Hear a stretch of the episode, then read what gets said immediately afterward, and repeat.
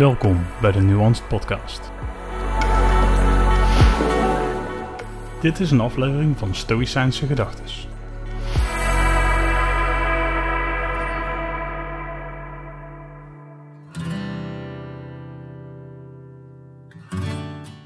Het leven is een slagveld. Net als militairen heeft ieder zijn rol. De een op wacht, de ander op verkenning en de volgende aan het front. Ieders leven heeft zijn eigen vorm en rol, ook is het lang en gevarieerd. En je doet wat je moet doen op je post je leven lang.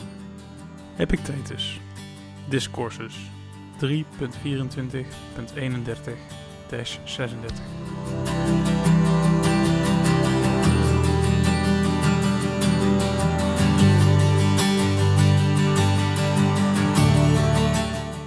Robert Greene schreef: As in war, so in life.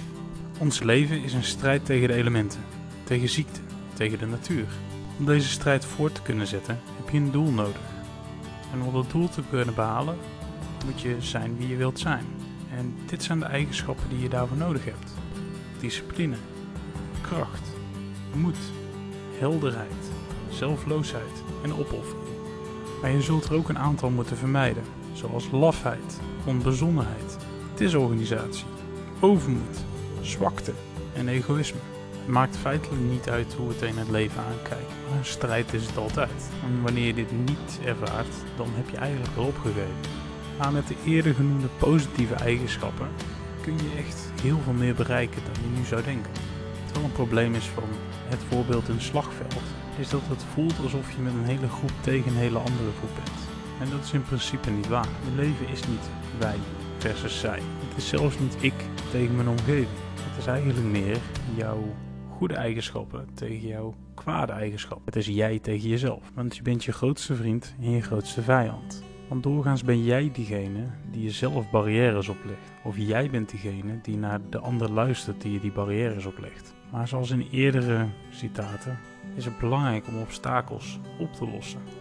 Om de strijd aan te gaan met je eigen perceptie op de realiteit. En dat is de strijd, daar is het slagveld.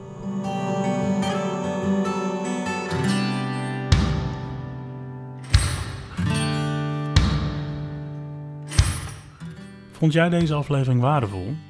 Abonneer dan op het Nuance Podcast YouTube kanaal. Volg de podcast op Spotify of deel de podcast met anderen via social media en like de podcast of de post.